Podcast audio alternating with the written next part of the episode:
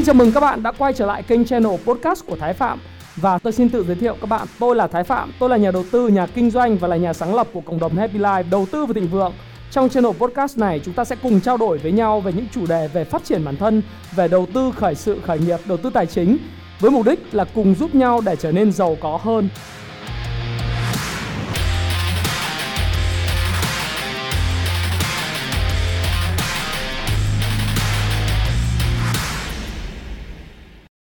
Xin chào tất cả các bạn. Ngày hôm nay tôi sẽ bật mí với các bạn về 8 nguyên tắc vàng để bạn có thể đạt được sự tự do về mặt tài chính. Well, tự do về mặt tài chính một khái niệm mà rất nhiều cuốn sách nói về một khái niệm mà tất cả xã hội này những ai đi làm công ăn lương những ai là thanh niên những ai trên độ tuổi 30 giữa độ tuổi 30 20 tuổi hay thậm chí 40 50 tuổi đều nghĩ tới vậy tự do tài chính là cái gì chúng ta nhìn thấy những người doanh nhân thành đạt, những cuộc sống của họ, nào là biệt thự, nhà lầu này, xe hơi này, đi du lịch khắp nơi, con cái học trường quốc tế, rồi sao nữa? Họ có thể làm việc bất cứ khi nào họ muốn và đi chơi bất cứ khi nào họ muốn. Một cuộc sống có vẻ rất là đáng mong ước và chúng ta thấy trên mạng xã hội phải không?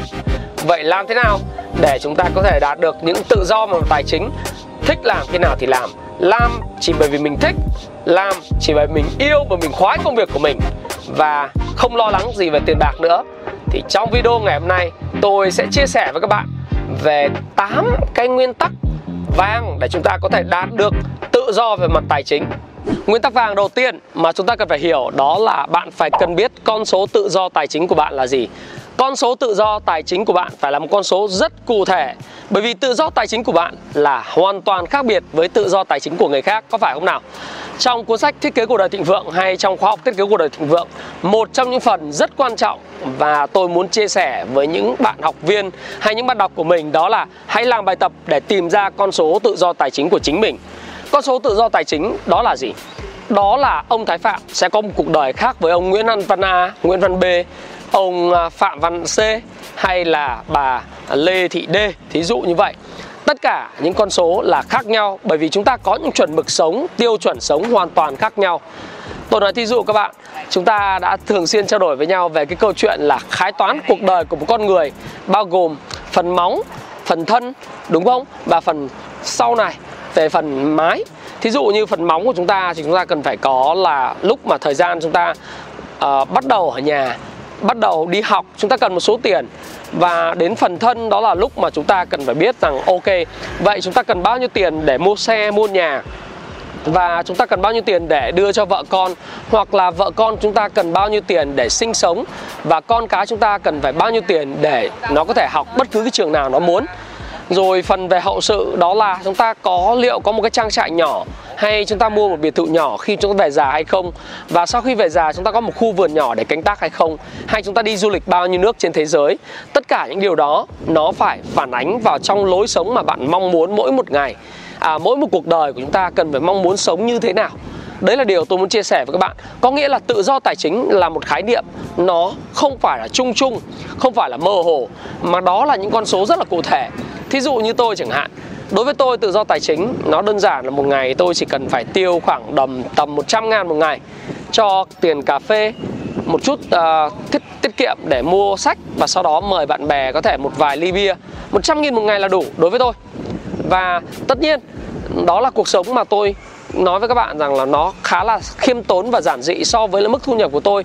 Nhưng mà tôi cũng nghĩ rằng là đối với tôi thì có một một cuốn sách hay để đọc một người bạn à, một người bạn để mà tâm giao trò chuyện hay là chúng ta có thể nói rằng là chúng ta có được một cái uh, một cuộc sống tối giản có ý nghĩa và kết nối với lại đứng tối cao thế là đủ. Như vậy tự do tài chính của tôi sau 30 năm nữa giả sử tôi không cần phải làm gì mà tôi vẫn có thể có được số tiền mà tôi có thể sống trọn cuộc đời thì đấy là khái niệm về tự do tài chính. Nhưng tự do tài chính như tôi đang nói với các bạn đó là con số hết sức cụ thể. Thí dụ nó có thể là 30 tỷ, nó có thể là 50 tỷ, nó có thể là 100 tỷ Tùy theo lối sống của bạn. Nếu bạn mua chiếc xe Ferrari hoặc bạn mua một cái chiếc xe Porsche thì cái lối sống tự do tài chính của bạn cần nhiều tiền hơn rất là nhiều. Còn nếu như bạn chỉ cần một cái con xe vừa đủ của Toyota hay là chúng ta chỉ cần một con Mazda và chúng ta sống một cuộc đời bình dị thì thế là đủ rồi, thì tự do tài chính của bạn sẽ chỉ cần khoảng 30 tỷ mà thôi. Tất nhiên, chúng ta phải tính trượt giá. Giả sử thế này, năm nay bạn 20 tuổi 30 tuổi, bạn còn có khả năng làm việc được 40 năm 50 năm nữa, hoặc là bạn muốn tự do tài chính ở tuổi 50 có nghĩa là bạn làm 20 năm nữa hoặc 30 năm nữa, thì bạn phải chuẩn bị một cái số tiền để mà sau này khi bạn không còn làm nữa, bạn sống đến 90 tuổi, tức là từ năm 50 tuổi đến năm 90 tuổi, tức là 40 năm nữa, bạn vẫn có thể duy trì được mức sống mà bạn mơ ước. Đó là điều đầu tiên, nguyên tắc vàng đầu tiên tôi muốn chia sẻ với bạn. Nguyên tắc thứ hai mà tôi bày cho các bạn về nguyên tắc vàng để tự do về tài chính, đó là bạn phải quyết tâm đặt mục tiêu và nhớ rõ mục tiêu của mình. Bạn phải có mục tiêu và quyết tâm đến cùng để đạt được mục tiêu về tự do tài chính. Huh, nghe thì có vẻ rất là buồn cười là tại sao đã đặt mục tiêu tự do tài chính cần phải quyết tâm nào? Bạn phải quyết tâm thực hiện bằng được bởi vì nếu bạn không đặt quyết tâm thực hiện bằng được mục tiêu về tự do về tài chính thì bạn sẽ bị back down thế này back down thế này back down thế này cứ tức là lùi lùi và lùi.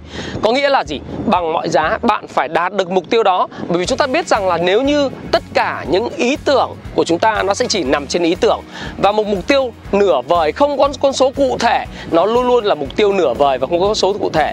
Chúng ta phải viết ra giấy, chúng ta phải ghi vào trên giấy và đưa vào dream board, tức là bản đồ ước mơ của mình. Vision board, mục tiêu mong muốn cuộc đời của mình là gì? Ghi một con số cụ thể. Và khi có con số cụ thể thì bạn sẽ tìm cách mọi cái năng lực của mình để đạt được mục tiêu đó.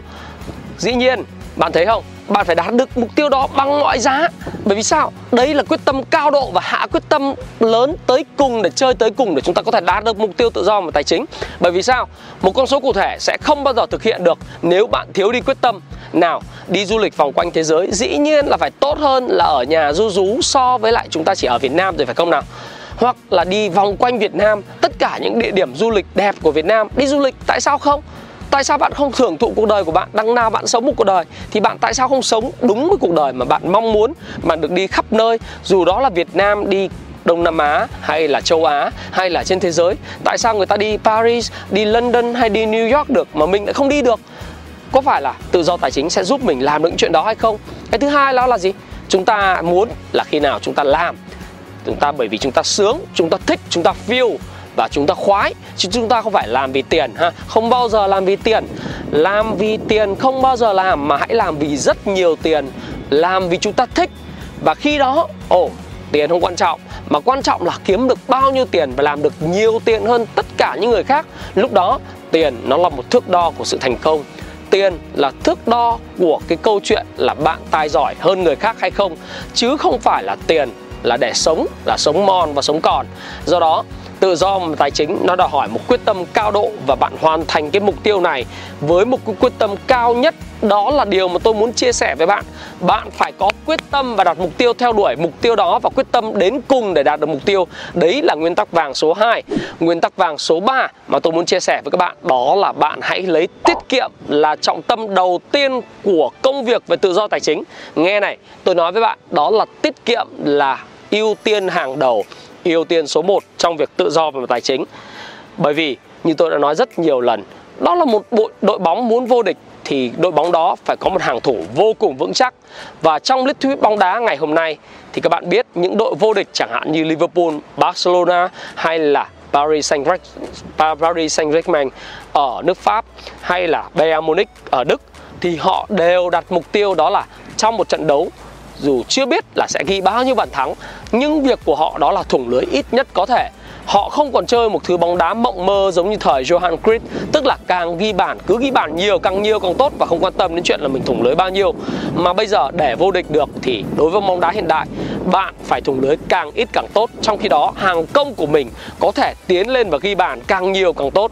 À hoặc là bạn ghi hai bàn bạn thắng 2-1 hoặc thắng 1-0 hoặc thắng 3-0 điều đó sẽ làm bạn sung sướng hơn nhiều nếu bạn thắng 3-2 hoặc thắng 4-3 phải không nào?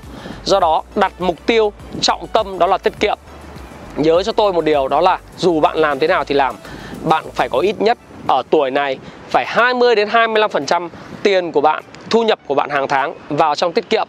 Đã có một cái câu chuyện cực kỳ excessive, tức là cực kỳ là extreme, tức là đi đến tận cùng của chuyện tiết kiệm. Đó là có những cái người thành công trên thế giới để tự do tài chính, họ đã tiết kiệm tới 60 70% thu nhập của họ ở độ tuổi 20 họ nói rằng là, ok, ở độ tuổi 20 tôi, cơ thể tôi không cần ăn quá nhiều tôi không cần chi tiêu quá nhiều. Tôi chỉ cần mua những cái áo thí dụ như tôi áo tôi đang mặc là cái áo 199 nghìn thậm chí 99 nghìn 149 nghìn khi sale 129 nghìn mặc cái quần bò chưa tới 700 ngàn. Nhưng họ xài một cái điện thoại rất là bình thường và họ đặt mục tiêu họ tiết kiệm 70% tất cả những gì họ kiếm được để đưa vào trong quỹ tiết kiệm đầu tư. À, quỹ tiết kiệm và đầu tư. Do đó thì bạn phải hiểu rằng tiết kiệm là chiến lược hàng đầu và ưu tiên quan trọng nhất. Và hãy nhớ lúc đầu việc tiết kiệm và cắt tất cả những cái nhu cầu khác nó là một việc hết sức khó khăn. Ai chẳng muốn uống trà sữa ai chẳng muốn lang thang uống cà phê với bạn bè ai chẳng muốn mua cái quần áo này quần áo kia. Nhưng bạn tin tôi đi tiết kiệm nó cũng giống như chạy bộ vậy. Khi mà bạn chạy bộ lúc đầu sẽ rất khó đạt được 1 km, 2 km nhưng khi bạn chạy quen rồi bạn có thể chạy 10 km, 21 km, 16 đến 42 km tùy theo tu tu vi của bạn và tùy theo cái mức độ rèn luyện của bạn và tiết kiệm cũng như vậy ha các bạn ha. Các bạn hãy lưu ý, tiết kiệm là trọng tâm hàng đầu, đó là chiến lược số 3 của tôi. Ok, nguyên tắc vàng thứ tư mà tôi muốn bày cho các bạn đó chính là tích cực, gia tăng thu nhập nó sẽ đối ngược lại so với lại chiến lược số 3 đó là tiết kiệm là quốc sách hàng đầu và là ưu tiên hàng đầu. Còn bây giờ chúng ta hãy tập trung vào tấn công đó là tích cực gia tăng những nguồn thu nhập của bạn. Nào, bây giờ tôi tôi kể cho bạn nghe bạn có những nguồn thu nhập nào. Đa phần các bạn đều là những người làm công ăn lương phải không? Chúng ta có một nguồn thu nhập hiện tại đó là từ chính lương và thưởng của mình. Điều đầu tiên tôi muốn nói các bạn, đây là một nguồn thu nhập hết sức quan trọng. Đừng bao giờ khinh thường nguồn lương và thưởng của mình. Một cách để tích cực gia tăng thu nhập đó là bạn hãy tập trung vào chuyên môn của mình, cải thiện chuyên môn của mình, làm cho chuyên môn của mình ngày càng giỏi. Nếu bạn là một kỹ sư, là một designer, một video editor hay là content hay bất cứ một người nào mà có là sale chẳng hạn, là bán hàng, là marketing trong tổ chức, bạn hãy nâng cao trình độ chuyên môn của mình. Hãy chứng minh với sếp là mình xứng đáng được tăng lương. Hãy chứng minh với sếp rằng mình có khả năng tạo ra cái năng suất lao động cao hơn những người khác và mang lại nhiều dự án cho công ty và mang lại nhiều giá trị cho công ty của mình. Và bạn có thể mỗi một năm bạn tăng được từ 15 đến 20% thu nhập mỗi năm, chưa tính các khoản thưởng. Cộng thêm nếu công ty làm ăn tốt thì bạn sẽ có một khoản lương và thu nhập gia tăng đáng kể. Đấy là điều đầu tiên tôi muốn khuyên bạn khi bạn tích cực gia tăng cái thu nhập của mình. Điều thứ hai mà tôi muốn các bạn hãy tập trung để gia tăng nguồn thu nhập của mình đó là bạn hãy có một cái tài lẻ. Thí dụ như là bạn có thể cộng tác để bán hàng online trên mạng với lại bất cứ một cái thương hiệu nào đó chẳng hạn như là affiliate marketing như tôi đã nói, bạn có thể hợp tác với Happy Life để bán những cuốn sách của Happy Life, hoặc là mỹ phẩm, dược phẩm. Tất cả những cái cuốn sách mỹ phẩm, dược phẩm đó, bạn chỉ cần làm một việc, đó là bạn học viết content, làm các fanpage bán hàng, hoặc là bạn là một cộng tác viên đi seeding những cái công việc bán hàng trên mạng, và tất cả những thứ khác, các công ty sẽ lo về mặt hậu cần, logistics cho bạn. Ok, thứ ba, bạn có thể học làm YouTube để tạo kênh YouTube channel của bạn. Bạn có thể kiếm được vài trăm đô mỗi tháng từ kênh YouTube chẳng hạn như 30, 50 nghìn sub hoặc là 100 nghìn sub, 200 nghìn sub, thậm chí 300 nghìn sub giống như tôi. Thí dụ khi mà tôi làm cái YouTube này, đây không phải là một kênh thu nhập chính của tôi. Mặc dù tôi vẫn để quảng cáo và vẫn có tiền để chạy quảng cáo, nhưng số tiền đó là một cái số tiền cũng không quá lớn nhưng có thể mua được những trang thiết bị để mà quay phim để phục vụ cái độc giả của mình. Tôi thích câu nói của Walt Disney đó là chúng tôi không làm phim để kiếm tiền, làm phim hoạt hình cho trẻ em để kiếm tiền, mà chúng tôi kiếm tiền để làm nhiều phim hoạt hình cho trẻ em hơn và một hoạt động làm youtube của tôi. Đó là là gì? Tôi tiện tay thì dắt dê, tiện tay hái hoa và tôi có thêm thu nhập để tôi có thể làm được nhiều video và có thể thuê thêm những bạn edit video cho tôi để làm nhiều video để mà truyền cảm hứng và mang lại những giá trị lớn cho cộng đồng hơn. Đó là nguồn thu nhập thứ ba mà bạn có thể tham khảo đúng không? Thứ tư là bạn có thể làm cộng tác viên để viết những cái bài báo về kinh tế cho tuổi trẻ, cho thanh niên hoặc cho tất cả những cái bài báo như 24 giờ.com chẳng hạn. Thì tất cả những điều đó là bạn phải gia tăng thêm những kỹ năng để kiếm tiền hoặc là bán hàng online hoặc là tăng thêm thu nhập từ công việc chính hoặc đơn giản đó là gì? Bạn nhận thêm những dự án về nhà bạn làm. Đừng bao giờ lẫn lộn về câu chuyện là ừ mình có hai tay, mình vừa làm công ty vừa làm ở nhà. Hãy ưu tiên đảm bảo làm công việc chính của công ty thật là tốt nhá. Bởi vì nếu bạn không làm tốt thì người chủ của bạn sẽ phát hiện ra là bạn không làm tốt. Và như vậy, bạn thay vì kiếm thêm từ thu nhập tăng theo thưởng, theo lương, bạn lại làm giảm cái năng suất lao động của bạn xuống. Và bạn thấy đấy đó là gì? Bỏ con săn sắt mà lại không bắt được con cá rô, mà lại bạn bỏ con tôm bắt con tép. Đó là điều mà tôi muốn. Bạn hãy cân nhắc thật kỹ nếu bạn muốn có thêm một công việc thứ hai. Còn không thì chúng ta chỉ làm cộng tác viên bán hàng online, hoặc chúng ta có thể thêm một cái nghề. Thí dụ như chụp ảnh thuê, hay là bất cứ một hoạt động nào có thể kiếm tiền, những thu nhập cho bạn được.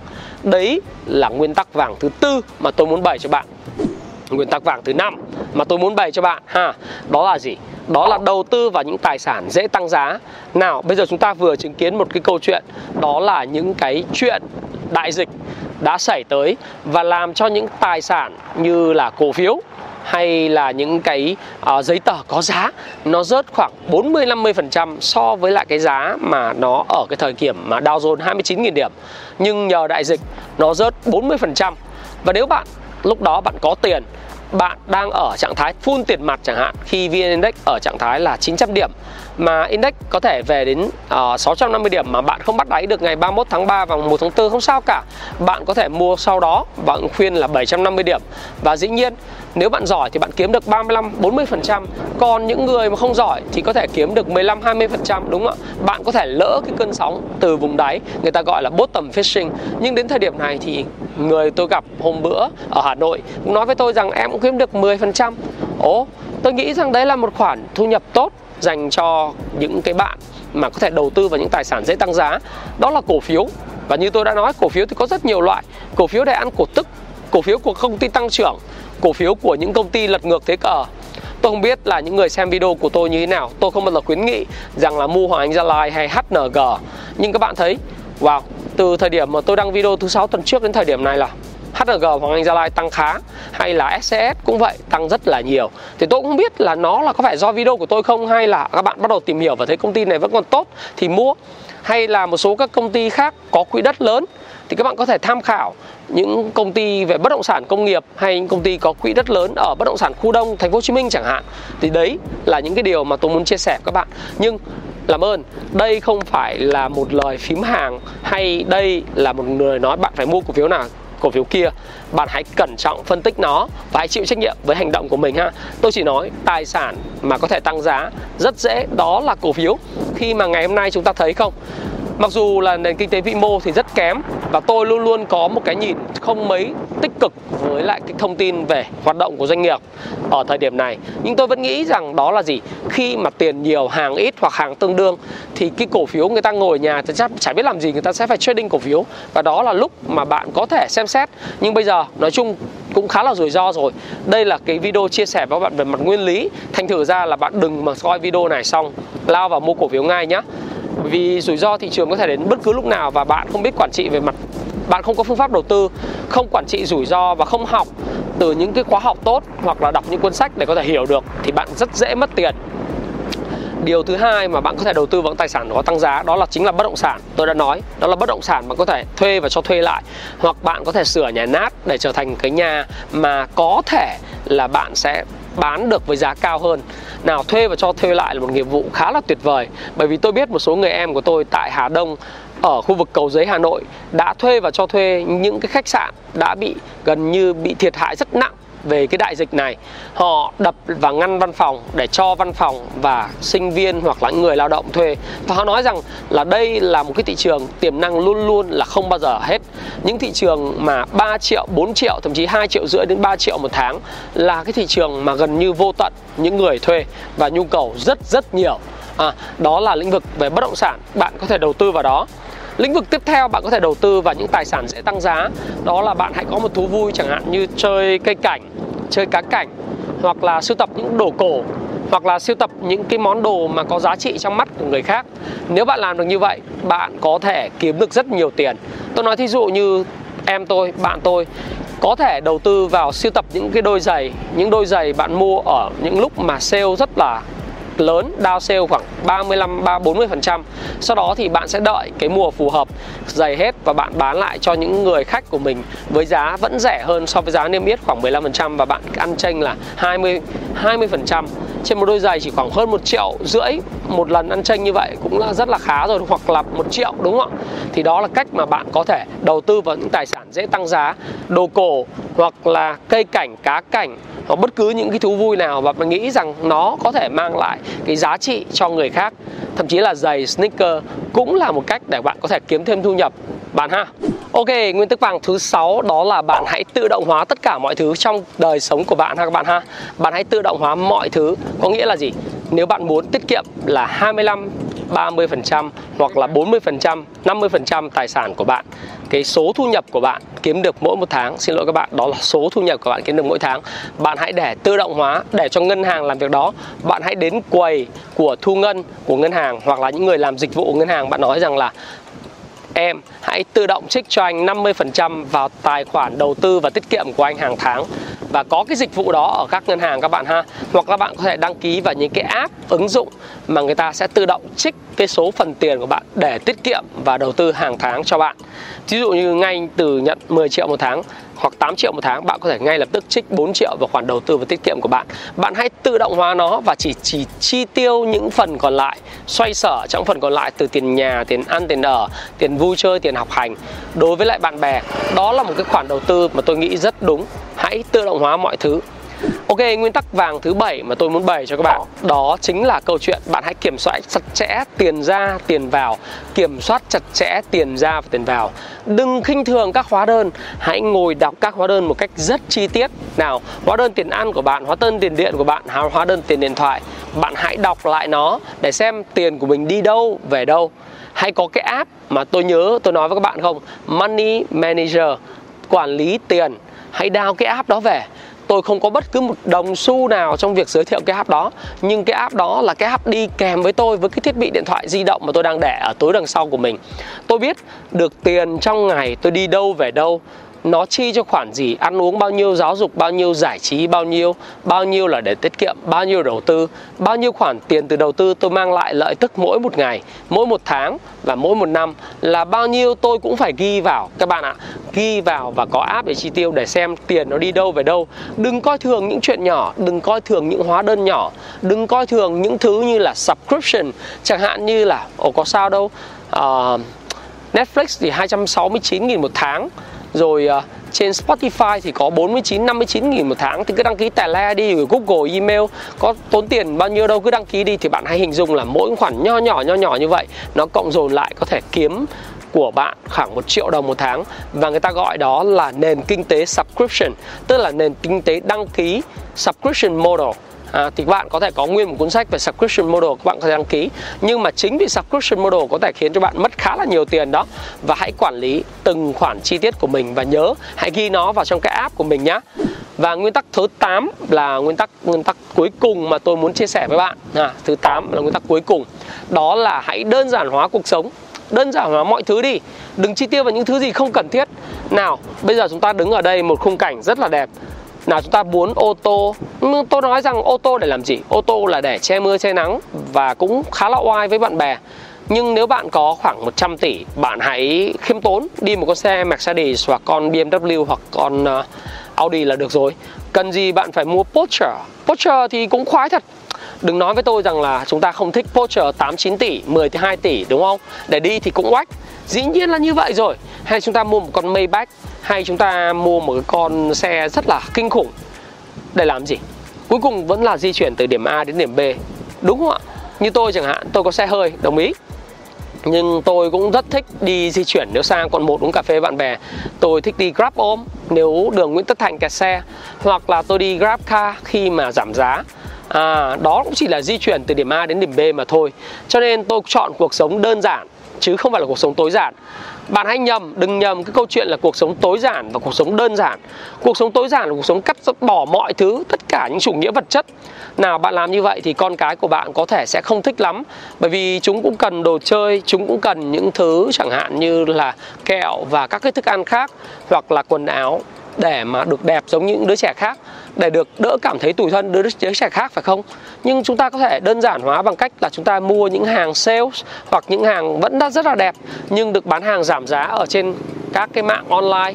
Vào mỗi dịp Giáng sinh hoặc Halloween hoặc hoặc dịp năm mới mỗi một năm thì đó là cách để bạn có thể chi tiêu một cách thông minh và cắt giảm những chi tiêu không cần thiết. Xe chỉ để đi lại đúng không? Máy tính để làm. Chúng ta chọn những máy tính vừa phải là được rồi đó là cách mà tôi đã xây dựng cái hệ thống để tôi có thể tự do về tài chính và làm cho cuộc sống của tôi thêm thoải mái.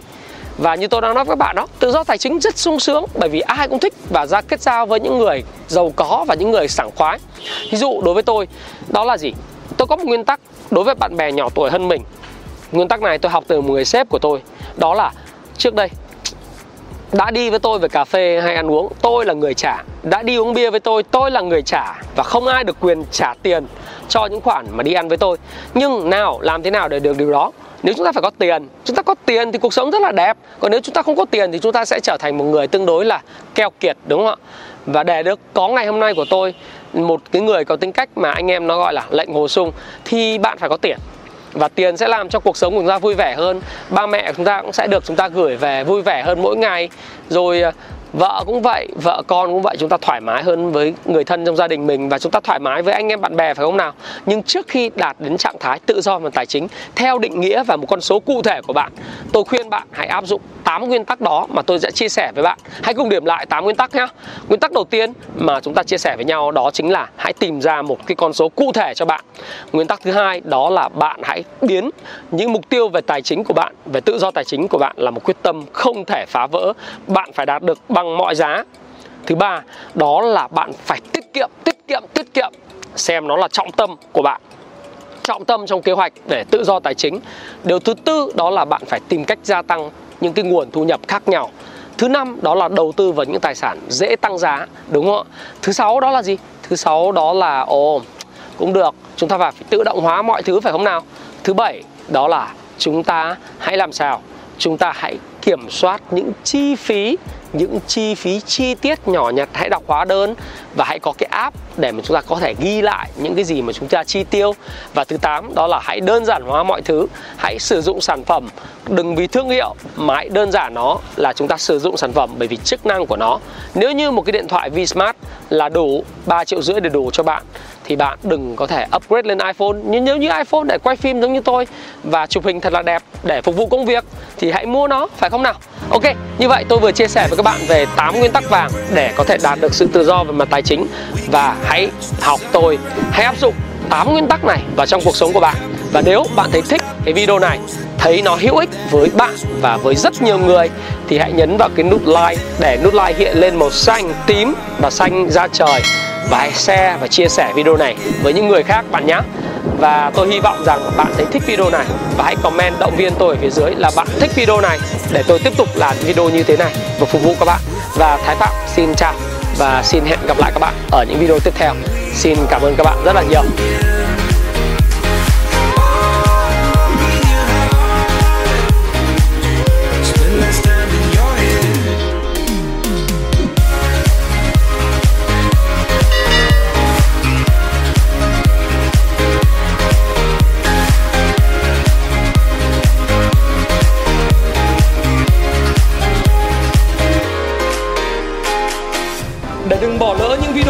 Của tôi và luôn cập nhật những status, những chia sẻ mới nhất của tôi trên Facebook, bạn hãy làm như sau. một Bạn vào Facebook cá nhân của tôi, nhấn vào nút follow và chọn xem trước. Bạn sẽ luôn cập nhật những bài post mới nhất của tôi từ kênh Thái Phạm cũng như bài chia sẻ của tôi trên Facebook cá nhân của mình. Và tôi xin hẹn gặp lại các bạn trong video tiếp theo. Xin cảm ơn các bạn rất nhiều.